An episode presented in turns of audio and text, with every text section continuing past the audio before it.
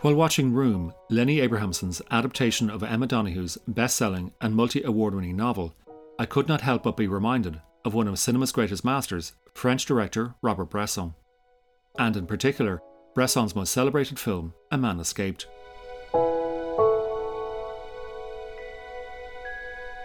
Just as Donoghue's novel was prompted by actual events, where an Austrian man, Joseph Fritzl, abducted, incarcerated and sexually abused his daughter for more than 2 decades, Bresson's film was inspired by the World War II memoirs of André Devigny, a member of the French Resistance who escaped from a prison in Nazi-occupied France. In other words, just as Bresson's film is a prison movie where the lead character plots his break, so too does Abrahamson's film focus on a woman seeking to escape with her 5-year-old son, the room in which they've been trapped for the last 7 years. Do you remember how Alice wasn't always in Wonderland? She fell down deep in a hole. Right, well, I wasn't always in Room. I'm like Alice. I was a little girl named Joy. Nah. And I lived in a house with my mom and my dad. You would call them Grandma and Grandpa. What house? A house. It was in the world. And there was a backyard, and we had a hammock. We would swing in the hammock, and we would eat ice cream. A TV house? No, Jack, a real house, not TV. But if The Room were all there was to Abrahamson's film, it would so closely resemble Bresson's, you would think that Abrahamson was merely mimicking a master. But whereas Bresson's film culminates with the prisoner escaping, and the instant he is beyond the prison walls the film ends, the corresponding moment in Abrahamson's film occurs only halfway through. And because Abrahamson's control remains just as steady as before, indicates very clearly that he is no mere student of Bresson's work, but rather a master of his own.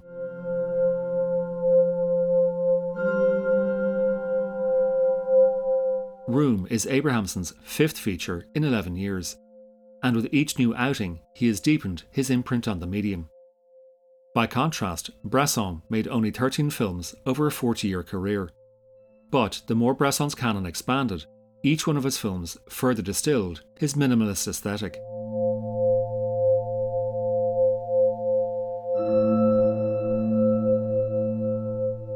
Bresson's preferred technique was to keep his camera still. Also, he had a unique regard for how sound could be used as an expressive force, where sometimes the noises off-screen were more important than those on. Similarly, Bresson eschewed rapid cutting, opting instead for the image to create its own rhythm, contrast and tension. And when it came to casting, Bresson preferred non-professionals. So what audiences saw was not acting, but behaviour.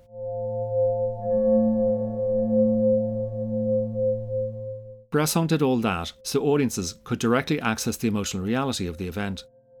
For Bresson, less was more, forever refining the essence of each moment until it became poetic. By poetic, I don't mean neat rhyming schemes. I mean poetic where you can take one strand of the film and see in it an example of everything else. Take for instance the sequence in A Man Escaped where Fontaine plots his break.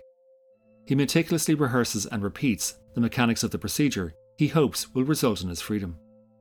A similar sequence occurs in Room where Ma, realised to breathtaking effect by Brie Larson, coaches her son Jack, portrayed with incredible authenticity by Jacob Tremblay, of what he must do in order to escape the room in which he has lived his entire life. Over and over, Ma explains to Jack the minute and trivial actions, now crucial details, that make up the chain of events that could set him free. It soon becomes a mantra embedded in our heads. But where Bresson's prisoner has already experienced life outside the prison walls, young Jack knows only of the world within the tiny room. So, as Jack waits for the moment to wriggle free, we are constantly aware of all the permutations that might happen to Jack if any one thing goes wrong. Feeding on that, we know that Jack doesn't know any of that. Here is Brie Larson in an interview with David Poland. Because the book is told from the 5-year-old's perspective, there's a lot of things that are sort of missed. He hears the creaking of a bed.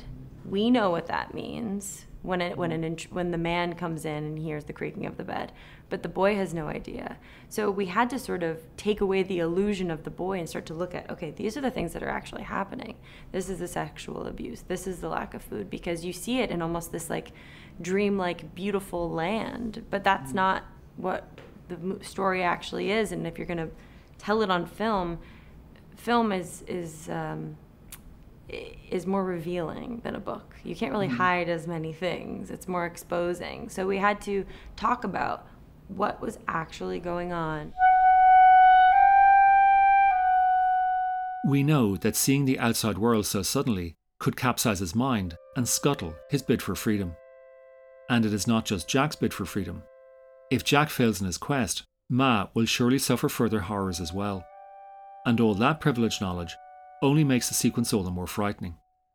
Here is Abrahamson in interview before an audience at the American Film Institute, revealing part of his process. And sometimes it was just about finding a way to make him feel comfortable doing things that were embarrassing, like shouting, for example.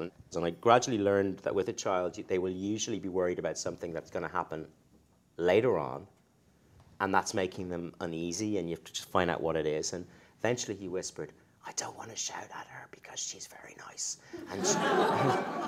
and shouting is rude." And then you go, oh my God, he's just, you know, he's a little boy, of course. And then we got the whole crew to do a shouting competition, and we just turned it into a laugh. Critics and publicists have been referring to Room as a drama, but for me, it's an emotional horror film. And the sequence I've just described is one of the most gripping and terrifying I've encountered in any film.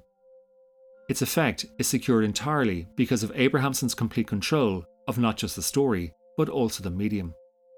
Like Bresson, Abrahamson strips back all the pyrotechnics that so lazily adorn other films. Elaborate camera moves, excessive editing, overly dramatic acting, endless music cues. I know it is an entirely different film, but consider Ridley Scott's The Martian.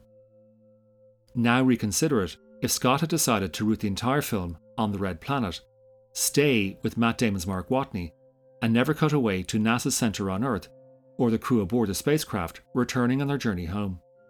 Had Scott's film done that, there would have been no escaping Watney's ever-altering emotional states. Isolation, despair, hope, fear, anger, resentment, disbelief, revenge.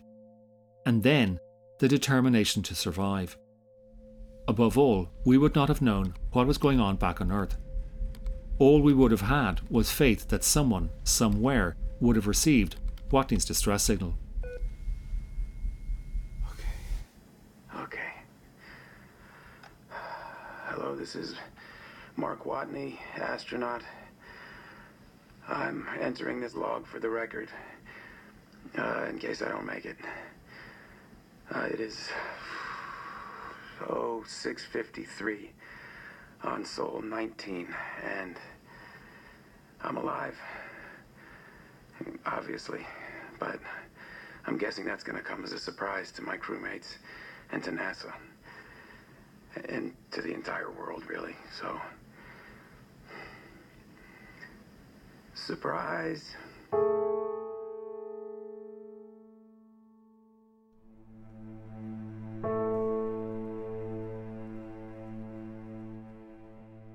But by opting to stay inside the room, Abrahamson chose the road less travelled.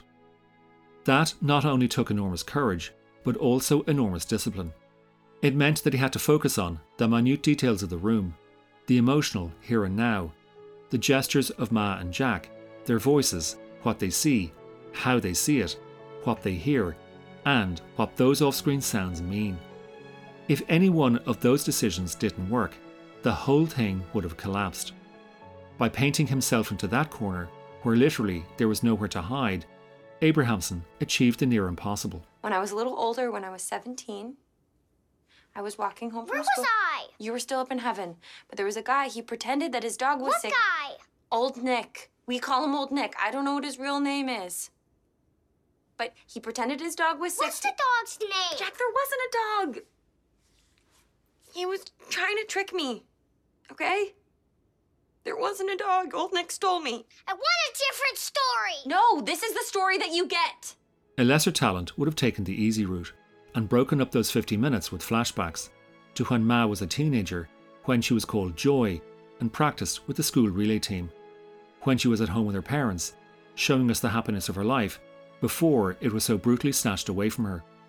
And then, inevitably, such a director would have shown us the moment when Joy was attacked by old Nick, the man who has held her captive ever since. That would have been the easy way, and perhaps, just perhaps, another director would have figured out a way to make that approach work. But they wouldn't have worked as hard, and consequently, neither would have the audience. Which teaches us an enormous lesson about storytelling. The harder a storyteller works, the harder they make it for their characters, the more the audience must endure those difficulties. And consequently, when it comes, the reward is all that more deeply felt. Above all that, consider this. In Room, we're not talking about a large cast. This is not 12 Angry Men, or even a Harold Pinter play filled with professionals. For the opening 50 minutes of your film, half your cast has never acted before. Half your cast isn't even 10 years old. A superb director of actors, Abrahamson has not so much drawn out great performances from Larson and Tremblay, as much as monitored their behaviour to ensure that we always have immediate and unmediated access to their emotions. One evening when the sun went down and the jungle fire was burning, down the tracks came a hobo hiking, and he said, "Boys, I'm not turning. I'm headed for a land that's far away, beside the crystal fountain. Oh, come with me, go and see the Big Rock Candy Mountain." But just as Jack escapes the room at the midpoint, so too does Abrahamson, cut free from loosely remaking Bresson's masterpiece. And for me, stunning as the first half of the film is, it really comes into its own in the second half. Paradoxically, once Abrahamson established the spatial and emotional parameters of life in the room, we are able to align our coordinates to the routine Ma and Jack had. Once outside in the world, and again, just like Ma and Jack, we must adjust ourselves to their new situation. Strangely, this new situation is fraught with its own perils. Sunlight, germs, strangers, family, trust, blame. Things you and I so take for granted, we hardly notice them. But encountering them now, as Jack does, renegotiating them as Joy must do, we recognise those seemingly trivial things as life-affirming. See what I mean by poetic?